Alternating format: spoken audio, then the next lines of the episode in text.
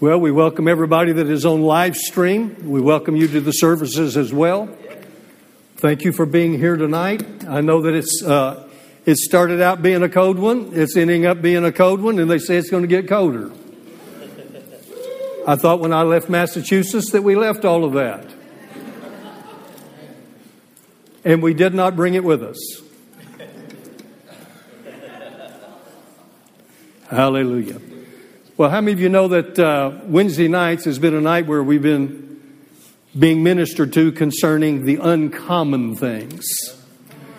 You know, God has so many things that He is doing in this time right now in the season that we're in. How many of you really believe that we're in the last day? I believe without a question that we have stepped into, I believe, in the last of the last days when the great outpouring of the Spirit of God is going to transpire and take place, as it says in Hosea chapter 6 and verse 3. If you want to turn there in your Bible, Hosea chapter 6 and verse 3, they'll put it up on the screen. It says, Then shall we know, if we follow on to know the Lord, his going forth is prepared as the morning, and he shall come unto us as the rain, as the latter and the former rain unto the earth. He's going to come as the latter and the former rain. In the book of James, chapter 5, James picks up basically this same prophetic utterance that has been given by, uh, by the prophet Hosea. And he says, Be patient, therefore, brethren, unto the coming of the Lord. Behold, the husbandman waiteth for the precious fruit of the earth, and hath long patience for it until he receive the early and the latter rain. I mean, you know, there is a collision that has taken place in the spiritual atmosphere of the latter rain and the former rain. They're colliding together and creating this atmosphere that we are tapping into. We're beginning to tap into this atmosphere. How many of you were here on Sunday morning? How many of you know that miracles, signs, and wonders were beginning to transpire and take place? Many people got in an instantaneous touch. And how many of you know that everywhere that Jesus went, everything was instantaneous?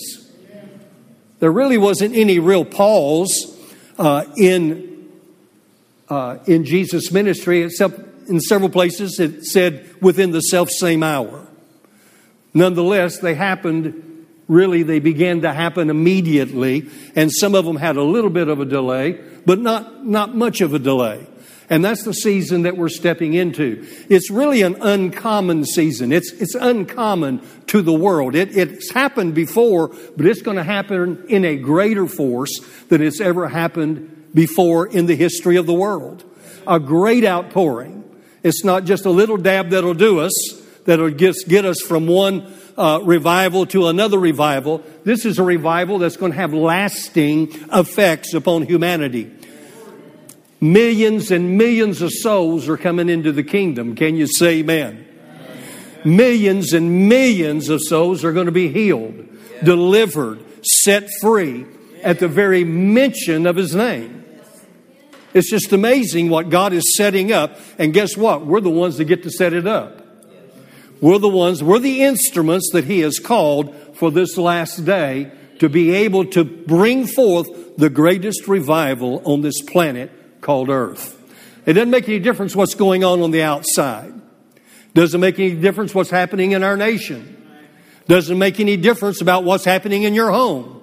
It does not make any difference. God's going to get what He has set out for, what He has prophesied and said would happen. We are in it so that we can flow with it. Can you say amen? I want to read to you the uh, prophetic utterances that were given to our apostle. You've heard it on numerous occasions, but I want to reiterate it again. How many of you know faith comes by what? Hearing, hearing, hearing by the word of God. How many of you know that prophetic utterances are utterances that come from heaven? Every word that God speaks to mankind is a, is a word that we can take to the bank and cash it in according to heaven's agenda for our lives and for those that are around us. Here's what the Lord gave uh, to our apostle. This, this was uh, uh, in October of the previous year concerning the year 2021. He says, A new era has begun, and more and more signs and wonders will be seen in 2021. For those who will heed my voice and obey my words, there's the condition. Those that will heed my voice and obey my words, they'll experience my goodness and my power as never seen nor heard. They'll see the fruit of their faithfulness come bursting forth, and they'll prosper and flourish like never before. Abundance and overflow, that's what they'll see. I'll bring it to pass because of their love and their obedience to me. No longer will their enemy have the upper hand. Everybody say amen. amen. For my spirit is moving and an outpouring of my power is coming up on the land. Many triumphal victories will mark this new era. That's what I've planned, so rest in me. Miracle after miracle. Say that with me. Miracle after miracle. Say it one more time. Miracle after miracle. That's what I'll do. Decree it and receive it and know that it's true.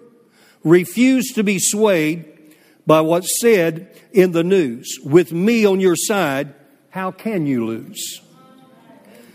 So stay with my word. It's faithful and true. I'll bring it to pass, and great things I will do.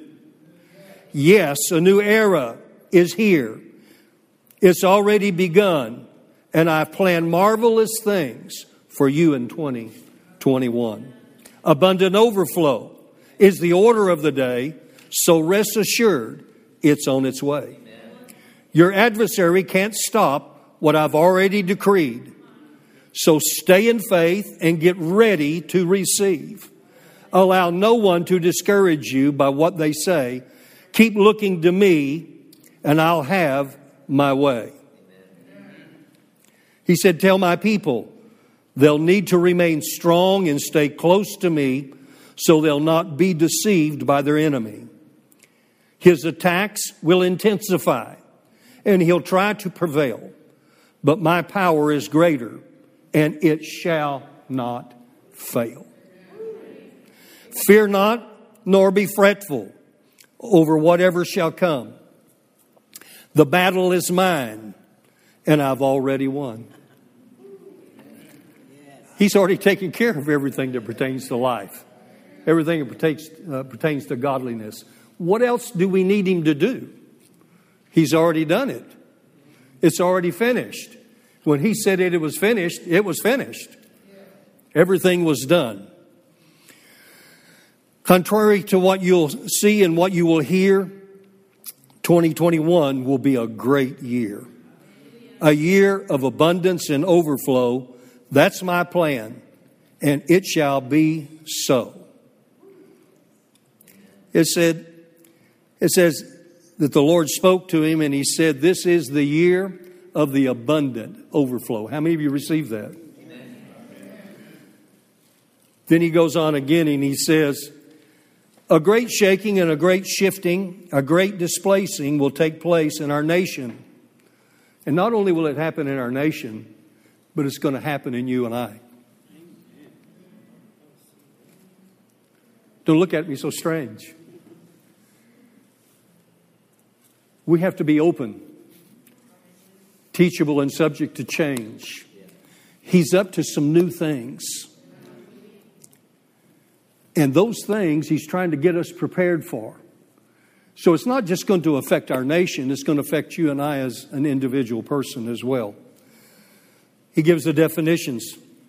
He said a shaking, the act of causing something to be removed or replaced, shifting, the act of changing position or direction, displacing, the act of laying aside someone and making room for another, an awakening, the act of becoming more uh, attentive to the will and the plans and the purposes of God. An outpouring, a sudden rapid flow. A sudden rapid flow. Amen. Mr. Suddenly is always rapid in what he does. He just suddenly shows up and suddenly just does miraculous things. Actually, in this last day, it'll be with or without your approval. As it was in the days when Jesus walked upon this planet Earth, God moved with or without their approval.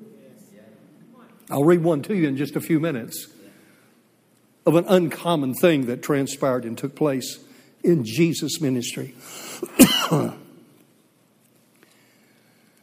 he says, This is what you will be watching, uh, what you should be watching for, and what you are to be expecting as you enter into 2021. You'll see it. Uh, you'll see it says the Lord, and remember when it happens that I told you beforehand. He said, I'm in charge of the seasons and the times, and my purposes shall be fulfilled. I have the power to raise up and to bring down, and no man, no government, and not certainly no adversary will stop what I have planned. So lift your hands and praise me, and know that I have everything under control. Well, lift your hands and praise Him. Amen. For about five seconds here, just praise Him and thank Him. Lord, we thank you, you've got everything under control. We thank you, Lord, that you have given us direction. You've given us uh, your purposes, your plans. You've let us know in advance what you're about to do and what you're about to do with it. So we give you praise for it in Jesus' name. I want to give you a couple of definitions before I go any further. I'm going to give some examples out of the Old Testament and the New Testament so that you can, you can see that there are things that transpired even in those uh, dispensations of time that uh, uh, are, are, phenomenal, uh, even to humanity today as we look at them. Uh, they're things that you're familiar with, things that you've heard preached, and everything else, but they were uncommon for the day in which they were activated and performed. in the testimony that had been given, the, the word that had been given to our apostle, he used the word era, an era of time. And what that means is simply this I wanted to give you the definition. It is a fixed point in time from which a series of years is reckoned, a period set off or typified by some prominent figure or characteristic feature. That's what an era is. Well, how many of you know that the character that we're talking about is the one who came, called Jesus Christ of Nazareth, who is the Messiah? He came and set up a whole new system upon this planet called Earth and a new covenant in His blood. He accomplished and He fulfilled everything that was in the old so that something could be birthed new into the earth so that humanity could finally, once and for all, be able to have a personal relationship with Jehovah God. How many of you know people in the Old Testament only kings, priests, and prophets were the ones that had access to hearing from heaven or hearing from God. But in the New Testament, everyone that is born again has the right to hear from the Lord Himself. He has a personal hotline to heaven. His, his ear is always open to hear what His children say. Our prayers are like sweet incense to him. And he takes them in and he receives them and he responds accordingly. How many of you know that shouldn't be uncommon to us, but in some people's lives, Christians that are going through just going through the motion of going to church and just sitting through a, a, an hour or an hour and a half of service it's, it's just their tradition that they do. But how many of you know that true Christianity is a relationship that has been developed between the Lord Jesus, God the Father, and the Holy Spirit, all three in one, as we walk out our life on a day by day basis? How many of you know we can hear from the Lord every day of our life? We don't have to wait till Sunday. We don't have to get permission from a priest or a man of the cloth we can hear from heaven because we know his voice. We follow his voice and the voice of a stranger. We refuse to follow anymore. There's many voices in the world, and how many of you know that even your body itself has a voice and it tries to talk to you? If you don't believe me, just the next time you go by a Dairy Queen or something like that and see if it doesn't try to draw some attention to you. Never forget, we were preaching in our first church that we pastored in West Texas, and and uh, I had preached uh, from the pulpit and uh, got to talking about food. And you know, you get to talking about food, you begin to develop appetites in people's lives, especially if you talk about things that they like. And so I got to talking a little bit about ice cream and stuff like that, uh, favorite things that we like. And I never will forget after the service, uh, you, you know, you get what you preach. After service, uh, we went to the Dairy Queen. My family went to the Dairy Queen. When we got to the Dairy Queen, our church was at the Dairy Queen. because they were listening intently what was being said and it attracted them. And so the next thing you knew, they had a drive to go to the Dairy Queen to get an ice cream. How many of you more, more that you hear about the things of the Lord, it should create an appetite inside of you so that you draw closer to Him. He said, Draw nigh to me, and I'll draw nigh to you. He said, Cleanse your hands, you sinners, and what? Purify your hands and your minds, you double minded. You and I should get in a position, in a place, so that we can get rid of those things that so easily beset us, and so that we are attracted more to the Word of God than we are anything else in life. How many of you know that's uncommon? Some people would call you fanatic, Jesus freak, other names, because all you think about, all you talk about, what you're walking, where you go, you go to church all the time, I mean, you make every service, you make every prayer meeting, you do everything. Uh, every time the church doors are open, you want to be a part of what's going on because you don't want to miss out on anything. When I first became a Christian and really got hooked in with the Holy Spirit of God, I couldn't stand the fact of not being able. I was working at my regular job, and my job many times would take me, and uh, and I'd have to leave around you know six or seven at night, sometimes later than that. But uh, on service nights, I, I tried to get off in time to be able to make it to the Wednesday night service. And if I couldn't make it, I would make it there at the end because I didn't want to miss. I wanted to see the hand of God move. I wanted to see a miracle. I wanted to see what I'd been reading about in my Bible and not just being talked about, but I wanted to see it firsthand. And after I saw it firsthand, then I wanted to do it. You, you, you never get just satisfied with just hearing about it and seeing it. Now you want to do it yourself. You want to lay hands on the sick. You want to see them recover. You want to see the blind eyes open up, the deaf ears unstop, the lame to walk, the dumb to speak, the deaf to hear. You want to see these things happen. You want to see people that are diseased to be set free, people that are bound. You want to see them loosed in the name of Jesus. I remember when we were preaching in the Philippine Islands that uh, uh, we would do open air crusades. And uh, I mean, thousands of people would show up. They'd hear about, you know, the American preachers in the area, and they would come by the thousands you know, just to hear something fresh, something new. But when they would get there, the devil would always show his colors. He'd always act up. We had people that would squirm like snakes on the ground, trying to distract. And we'd see people going over, just praying over, not even necessarily touching them, just praying over them, and see them get set free from demonic activities. The power of God was moving with authority in touching the lives of people. That's what Jesus does. An era of time. We're in an era of time. That's what the apostle, he spoke to us. He said, You are in a new era. A new era has begun. It doesn't mean that everything of old wasn't good. It just simply means we've come into another dimension of time in the things of God, and everything is stepping up. The trueness of the church is coming to fruition, we're going to be able to see the difference and we'll know the difference between sheep and goats. There's a separation that's taken place.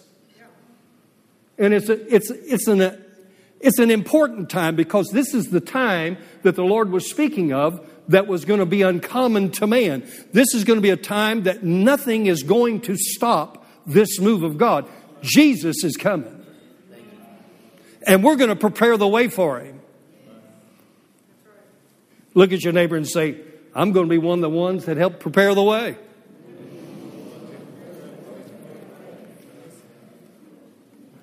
So it's a fixed point in time from which a series of years are reckoned, a period set off or typified by some prominent figure or, charis, or, or a characteristic feature.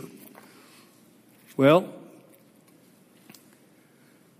Acts 10:38 says how God anointed Jesus Christ of Nazareth with the Holy Ghost and with power, who went about doing good Everybody say, doing good. doing good. Jesus went around doing good, but he got blamed for a lot of things that they called bad.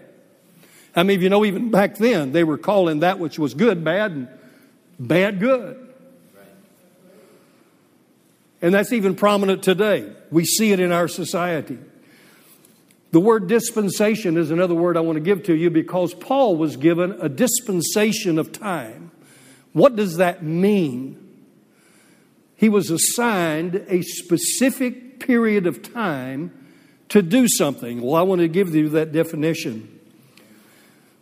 It says dispensation. Number one, it means stewardship committed unto, in this case, the Apostle Paul, to fulfill the Word of God, the fulfillment being unfolding by the completion of the divinely arranged and imparted cycle of truths, which are consummated in the truth relating to the church as the body of Christ. How many of you know that Paul laid out what the body of Christ was? He laid it out specifically.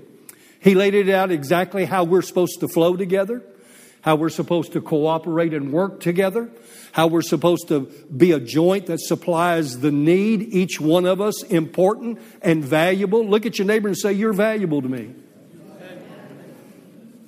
And then say, I'm valuable to you.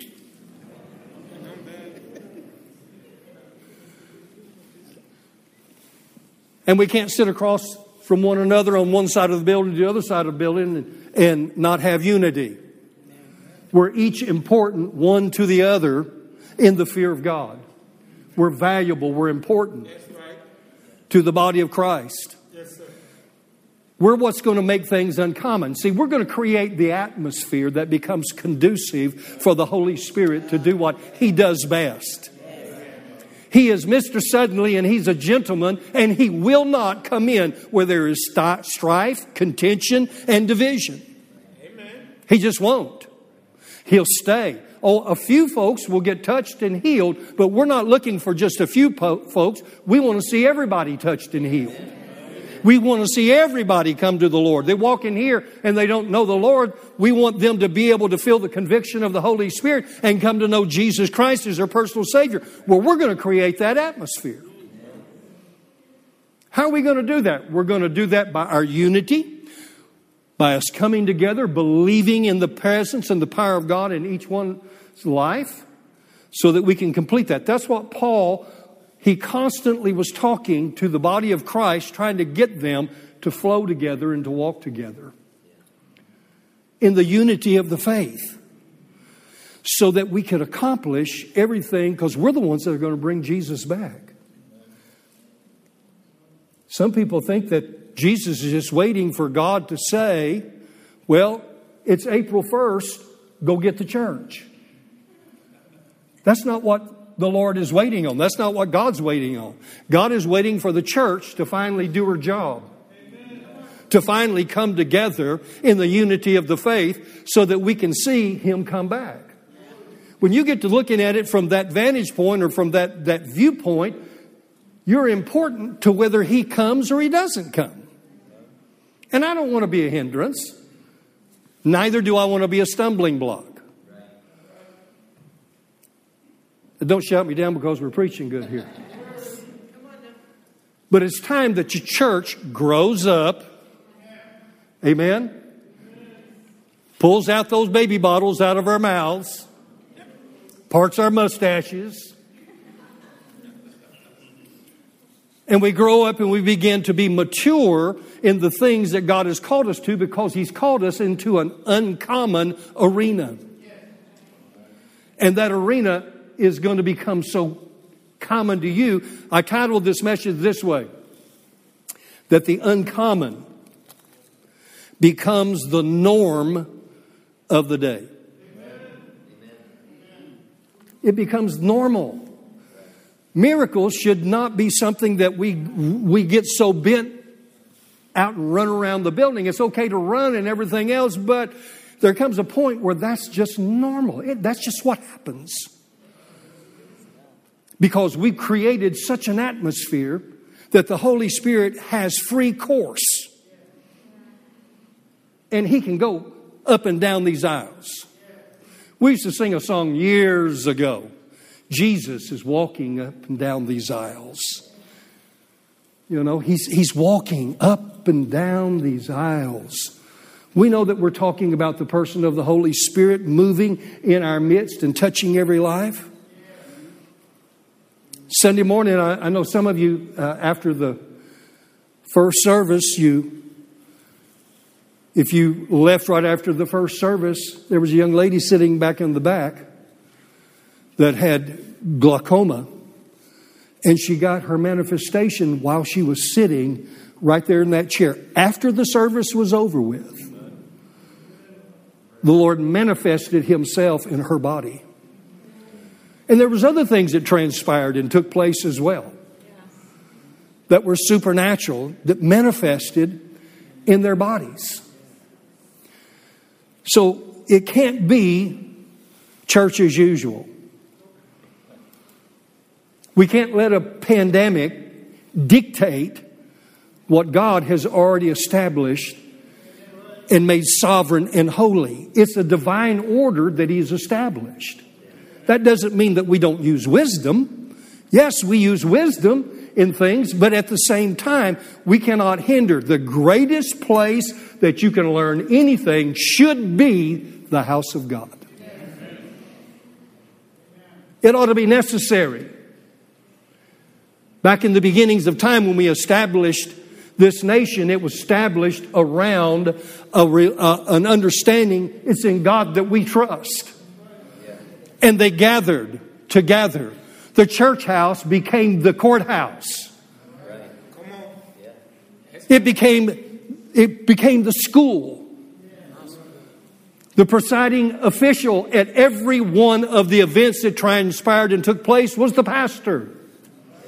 He started everything off in prayer and thanksgiving to God. Yes. The cities were built around the church. Now, the church is trying to build itself around the city. We have to reverse that and come back to our roots and our foundation. And that's what God's trying to bring us back to. And that happens with prayer. That happens with preparation and study and the, of the Word and the will of God for our lives and get ourselves positioned so that God can do the supernatural. Look at your neighbor and say, I'm ready, I'm ready, I'm ready, I'm ready.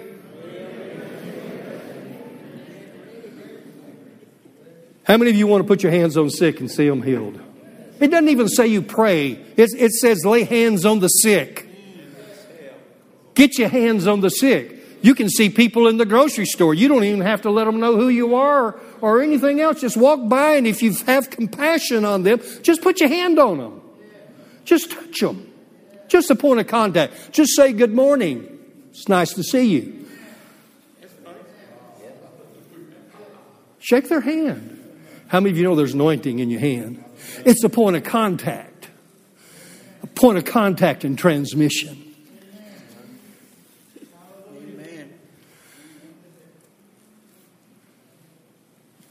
Wouldn't it be just cool if you see him come right out of a wheelchair? Because the power of God is so powerful in your life, which it is. I mean, you house the person of the Holy Spirit. The Holy Spirit is in your life. He didn't just come in, He didn't put a leg in there. When you invited Him in, He came all the way in. You got all nine manifestations of the gifts in your life. And how many of you know it's the manifestation, manifestation that's necessary at the time that you need it? You have the potential to be able to flow in every manifestation. Now, I realize that He gives to some. There's some uh, manifestations that are more prevalent than others. But if you say, I don't have those other manifestations, then you're making a liar of the Holy Spirit who is living in your life because He is capable of doing everything that's necessary. And we have to get to a place where we avail ourselves to operate in the uncommon to this world and even to the church world today. Well, I'm not a preacher. Oh, yes, you are. You are a preacher. You, we've all been called to preach. We've been given the message of reconciliation. We're preachers of reconciliation. Yes, you are. Well, I don't have that good of a testimony. Yes, you do. I mean, you went from death unto life. That's a pretty good testimony. Doesn't make any difference where you came from. The fact is, is that you did come from something into something else. In the Old Testament, Deuteronomy says he brought them out to bring them in. He's brought us out of darkness into his marvelous light. You may not have what we call the fivefold ministry. I'd like to bring a correction, Pastor, if it's all right. He doesn't know what I'm going to say, so. There's no place in the Bible where it says and calls it the fivefold ministry. They are ministry gifts to the body, they're callings that God has given to specific people to function in specific mantles and offices. We, we people entitled it fivefold because it's five giftings, callings, anointings, mantles that have been placed upon individuals' lives to bring clarification to what the manifestations are. But we're all called. We're all appointed. We're all anointed to carry. It takes all of us to do this. Pastor cannot do this by himself. When the gifts are before us, we draw from the anointings that are there. Our job is to draw and then to activate the revelations that we get to touch other people's lives. The reason that you're here on planet Earth is to glorify God. It's not to be a multimillionaire. And if He makes you one, wonderful. We believe in abundance. We think you ought to have exceedingly abundantly and above all you can even ask or think of. That's what He said. That's what He wants to do. And if he makes, but that's not what makes you a Christian. What makes you a Christian is one that's willing to step in the uncommon, and that's what they're looking for. Our young people today read us like books. They know who we are. They know what we stand for in church.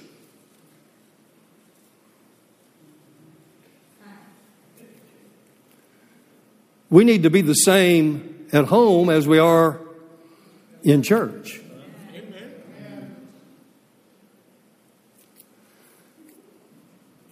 It's going to be the norm. I'm telling you, it's going to be the norm. It's going to, this time is going to be the normal. And I don't think there's a person in here that does not want to see that happen, but we have to get activated. We have to get impregnated so that we can activate our pregnancy in the Word. Through revelation knowledge and insight in who we are and what we possess in the Lord. So that we will be willing to go out and lay hands on the sick and cast out devils. I had people come up to me in our church whenever I would preach this way and everything else. They come up to me and say, "But, but Pastor, I'm not, I'm not called to the deliverance ministry." I said, "Oh, yes, you are. Oh, yes, you are. Have you ever cast out a devil? Oh, no, no, no, no, no. I don't have that ministry. Well, what ministry do you have? The ministry of sitting and learning There's time to get up.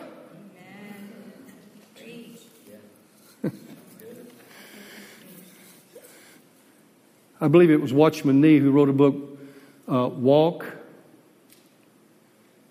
no, Stand, Walk, Run. Something like that. That was, that was the name of his book. Watchman Nee was a man that was way before his time. Everybody thought he was way out of bounds, but if you go and read his materials today, he was right on target. He was ahead of his time. Just like Paul the Apostle, he was ahead of his time.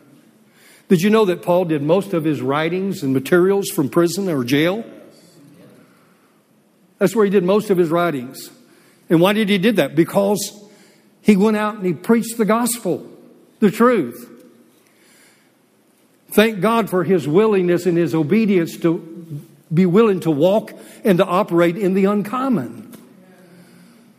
And that's what we're called to. We have to come back. The church is coming back. Yes. She's coming back. Yes. She's coming back. Amen. She's not back yet. She's coming back. She's walking back. She's moving back into her target arena. I want to give you some Old Testament examples of uncommon. You should see if these aren't uncommon. I know that you've heard these stories, but I want to read them to you again. In the Old Testament, I'd like to start at Exodus chapter 14. You're going to know the story. Exodus 14, 13 through 16. And then we're going to skip a few verses and read 21 and 22. Verse 21 and 22 of the same chapter. It says, And Moses said unto the people, He said, Fear not, stand still and see the salvation of the Lord, which he will show you, uh, show to you today. For the Egyptians, whom you have seen today, you shall see them again no more forever. Now, how many of you know forever is a pretty long time? Forever. The Lord shall fight for you, and you shall hold your peace. And the Lord said unto Moses, Wherefore criest thou unto me? In other words, why are you why are you crying to me? You're the leader. Why are you crying to me? Well, it's because all of the people around him were belly aching. He led them out of captivity. Their backs are against the Red Sea. Now they think that it's all over with and finalized and done. But now he cries to the Lord and he says, Lord, what am I going to do? I can't handle this crowd that's gathered around me. Everybody is in my ear. They're saying, Why you take us out of this land that we were at just to bring us out to destruction? And he said, Moses, he said, Why are you talking to me about this? He said, Speak unto the children of Israel that they go forward. Everybody say, We need to go forward. Forget about what's in the past. Paul said, putting behind those things which are behind me and pressing towards the mark of the prize of the high calling of God in Christ Jesus. We need to press ahead. It doesn't make any difference what's happened back here. How many of you know you can't change back here? All you can change is right here and forward. You can't change the mistakes you made. All you can do is ask for forgiveness and move on with your life. Do not camp back here because if you camp back here, that means you're not moving forward.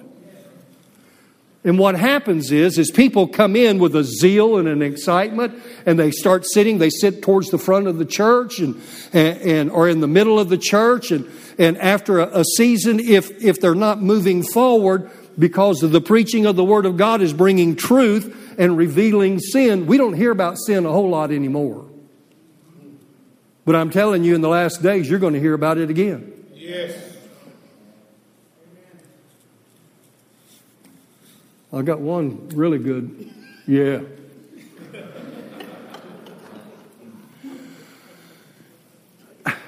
I personally like a little fire and brimstone. Personally. I have a preacher friend of mine that is an evangelist, tremendous uh, preacher of righteousness.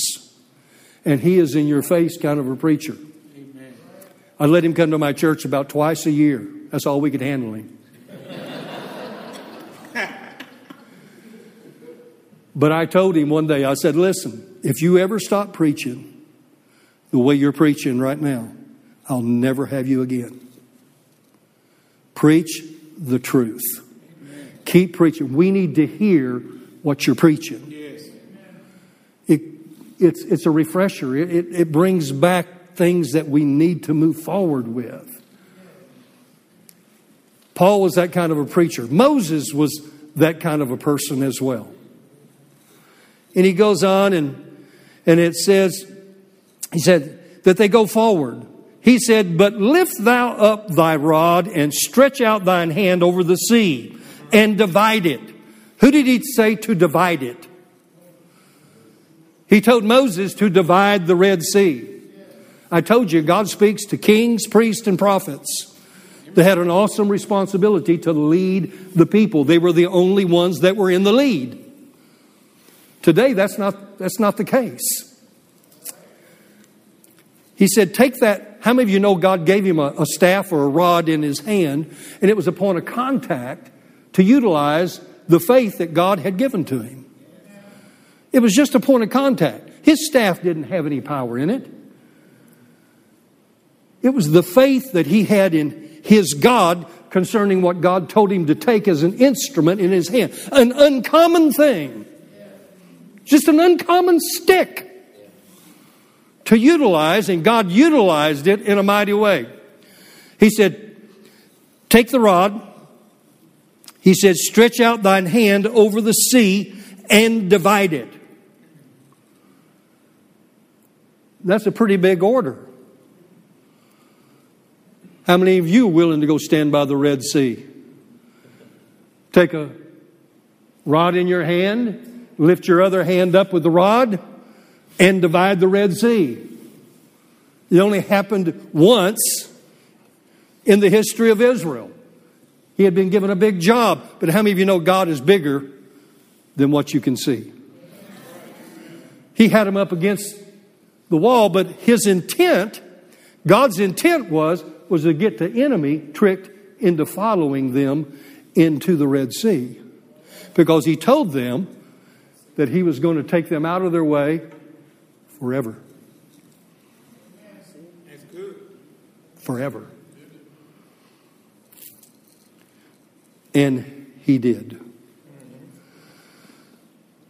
And it says, And the children of Israel shall go over on dry ground through the midst of the sea. And Moses stretched out his hand over the sea, and the Lord caused the sea to go back by a strong east wind all night. Now, I know in the Ten Commandments you saw Charlton Heston whenever he stuck playing the, the role of Moses and he just parted the Red Sea. That's not the way it happened. That's the way movies made it, but that's not how it actually happened.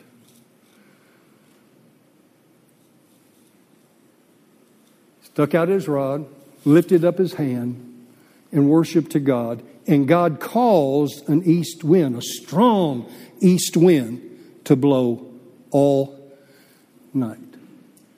How many of you are willing to stay all night to see the miracle and the uncommon take place. And the people with anticipation and expectation. I don't think there probably was a person that went to sleep with such anticipation and expectancy.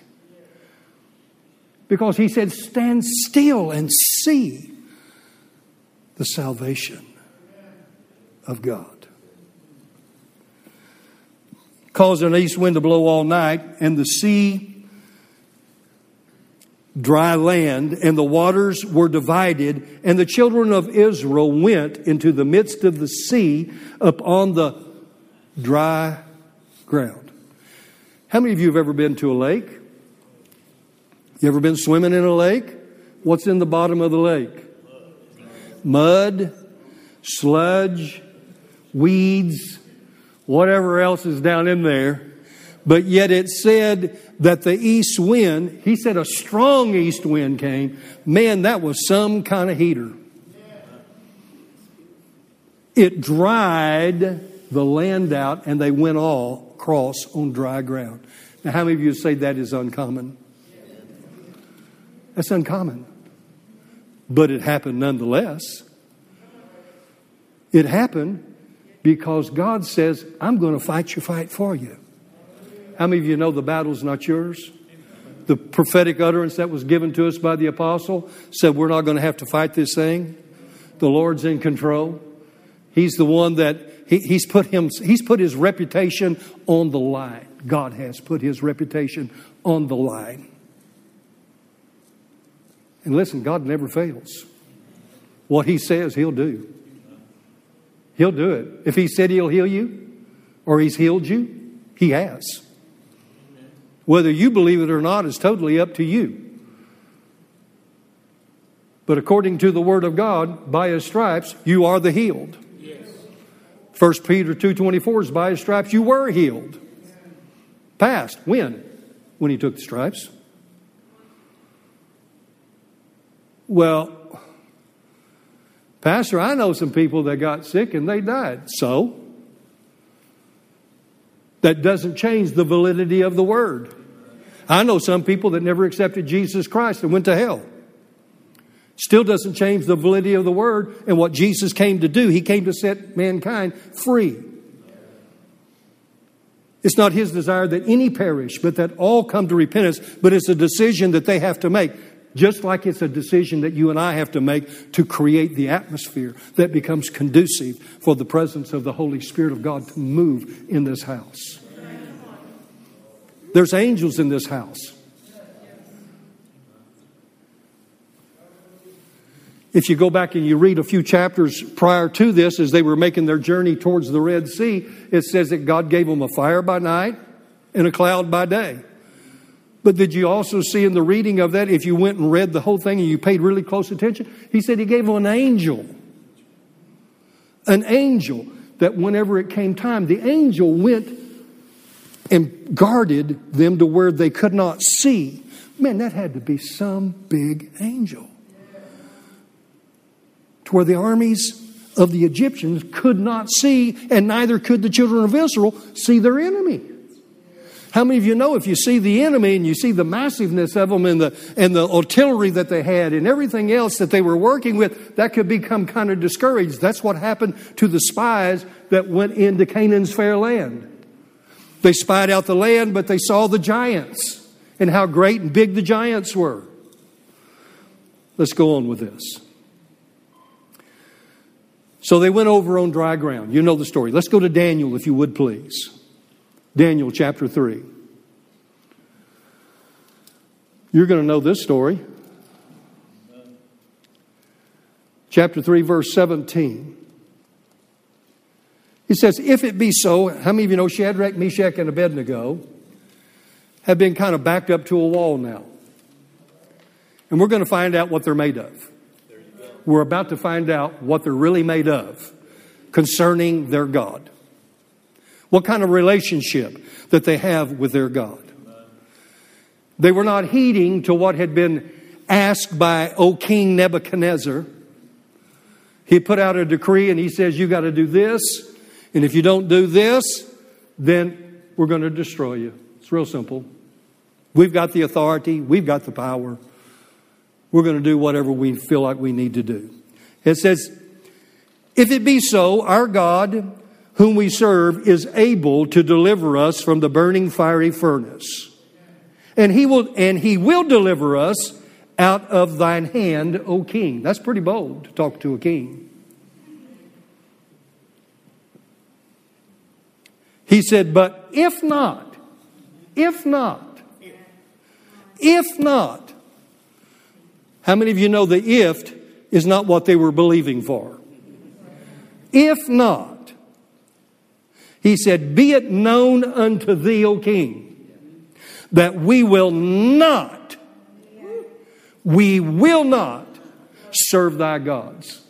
We will not. It's a choice, isn't it? Listen, I've come too far to quit now. I know too much to quit. But, Pastor, I'm just getting started. That's okay. Hang in there. You'll be ahead of all of us before long. Don't quit. Don't give up. We will not serve thy gods, nor worship the golden image which thou hast set up. Then was Nebuchadnezzar full of fury, as if that mattered to Shadrach, Meshach, and Abednego.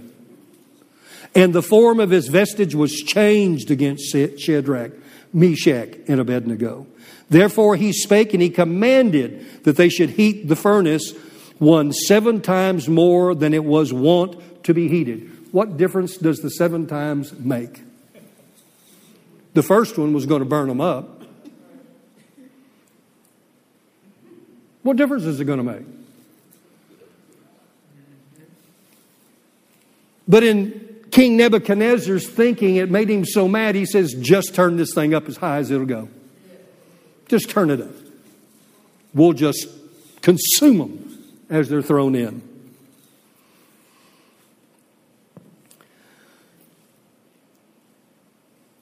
Oh, he commanded they should heat the furnace one seven times more than it was wont to be heated, and he commanded the most mighty men that were in his army to bind Shadrach, Meshach, and Abednego and to cast them into the burning fiery furnace. Then these men were bound in their coats, that's Shadrach, Meshach, and Abednego, their hosen and their hats, and their other garments, and they were cast into the midst of the burning fiery furnace. Then Nebuchadnezzar, the king, was astonished, and he rose up in haste, and he spake, and he said unto his counselors, Did not we cast three men bound into the midst of the fire? They answered and said unto him, uh, uh said unto the king, True, O king. He answered and said, Lo, I see four men I see four men.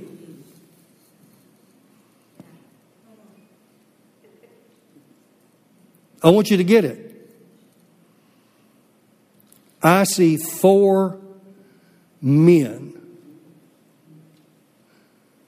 walking in the midst of the fire, and they have no hurt. Everybody say they have no hurt. And the form of the fourth is like unto the Son of God. Now, how did he know, Pastor, what the Son of God looked like? This is King Nebuchadnezzar.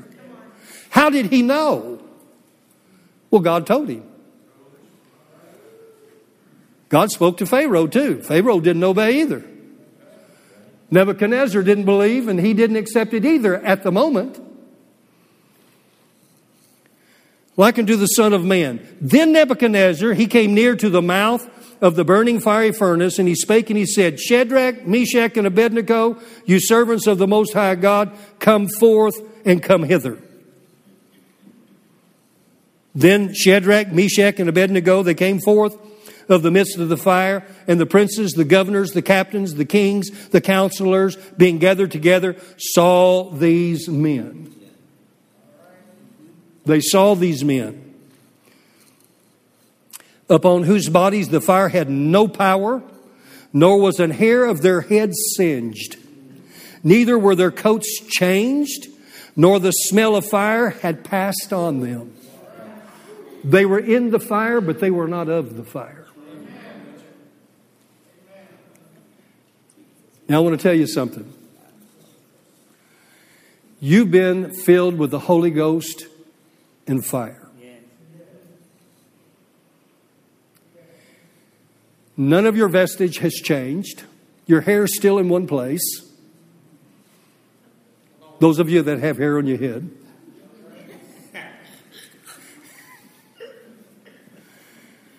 Your clothes don't smell like you're burning.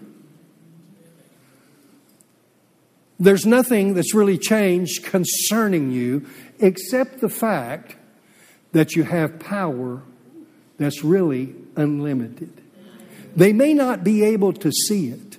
And they didn't see it in Shadrach, Meshach, and Abednego, but I'll tell you what, when the king saw the fourth man in the fire, he got a real good clue that something is different with these three young men and their God than anything he's ever encountered in his life. And that's what we want people to see in us. Can you say amen? The conclusion of the story is really simple. They began to do what God told them to do to create an atmosphere that would be conducive for a time such as this. How do I know that? I know that by their response to the king. They addressed the king with authority. They addressed the king with confidence and a surety, made him matter and a hornet. But it didn't change them at all because they were so built up and they were so founded and they were so committed to their God that they couldn't help but speak the truth. And they did it in love. This is where they stood, this is what they believed, and they were unshakable. And that's you and I. We have to be at that place in this uncommon season that God has us in to be unshakable. If you make a mistake, brush it off, pick yourself back up, and keep moving forward. Don't go backwards. Don't get upset. If you don't like something in the church, pray about it. Pray about it. And know that you have a part. Amen. There's people that you can talk to. The vision of this house is solid, it's good. We're on target, we're moving forward. We're not moving backwards, we're moving forward. And the best is yet to come. She's a growing. We're a building. There's an old song that the children used to sing years ago. I'm going to close with this. I had a lot more to give you, but another time. There's a little song that they used to sing in Bible school. I was in Bible school as a kid because I was raised in a heathen home. But I learned about it after I got into Christianity and they began to see, sing it in our Bible school. It goes, It's a bubbling, it's a bubbling, it's a bubbling in my soul, and I'm a singing and I'm a shouting since Jesus made me whole. Folks don't understand it, but I can't keep it quiet. It's a bubbling, bubbling, bubbling both day and night. And then they sing it again. Well, it's a bubbling, it's a bubbling, it's a bubble. It's a catchy little thing. Bubbling in my soul. I'm a singing and I'm a shouting since Jesus, He made me whole. Folks don't understand it, but I can't keep it quiet. It's a bubbling, bubbling, bubbling both day and night. God bless you.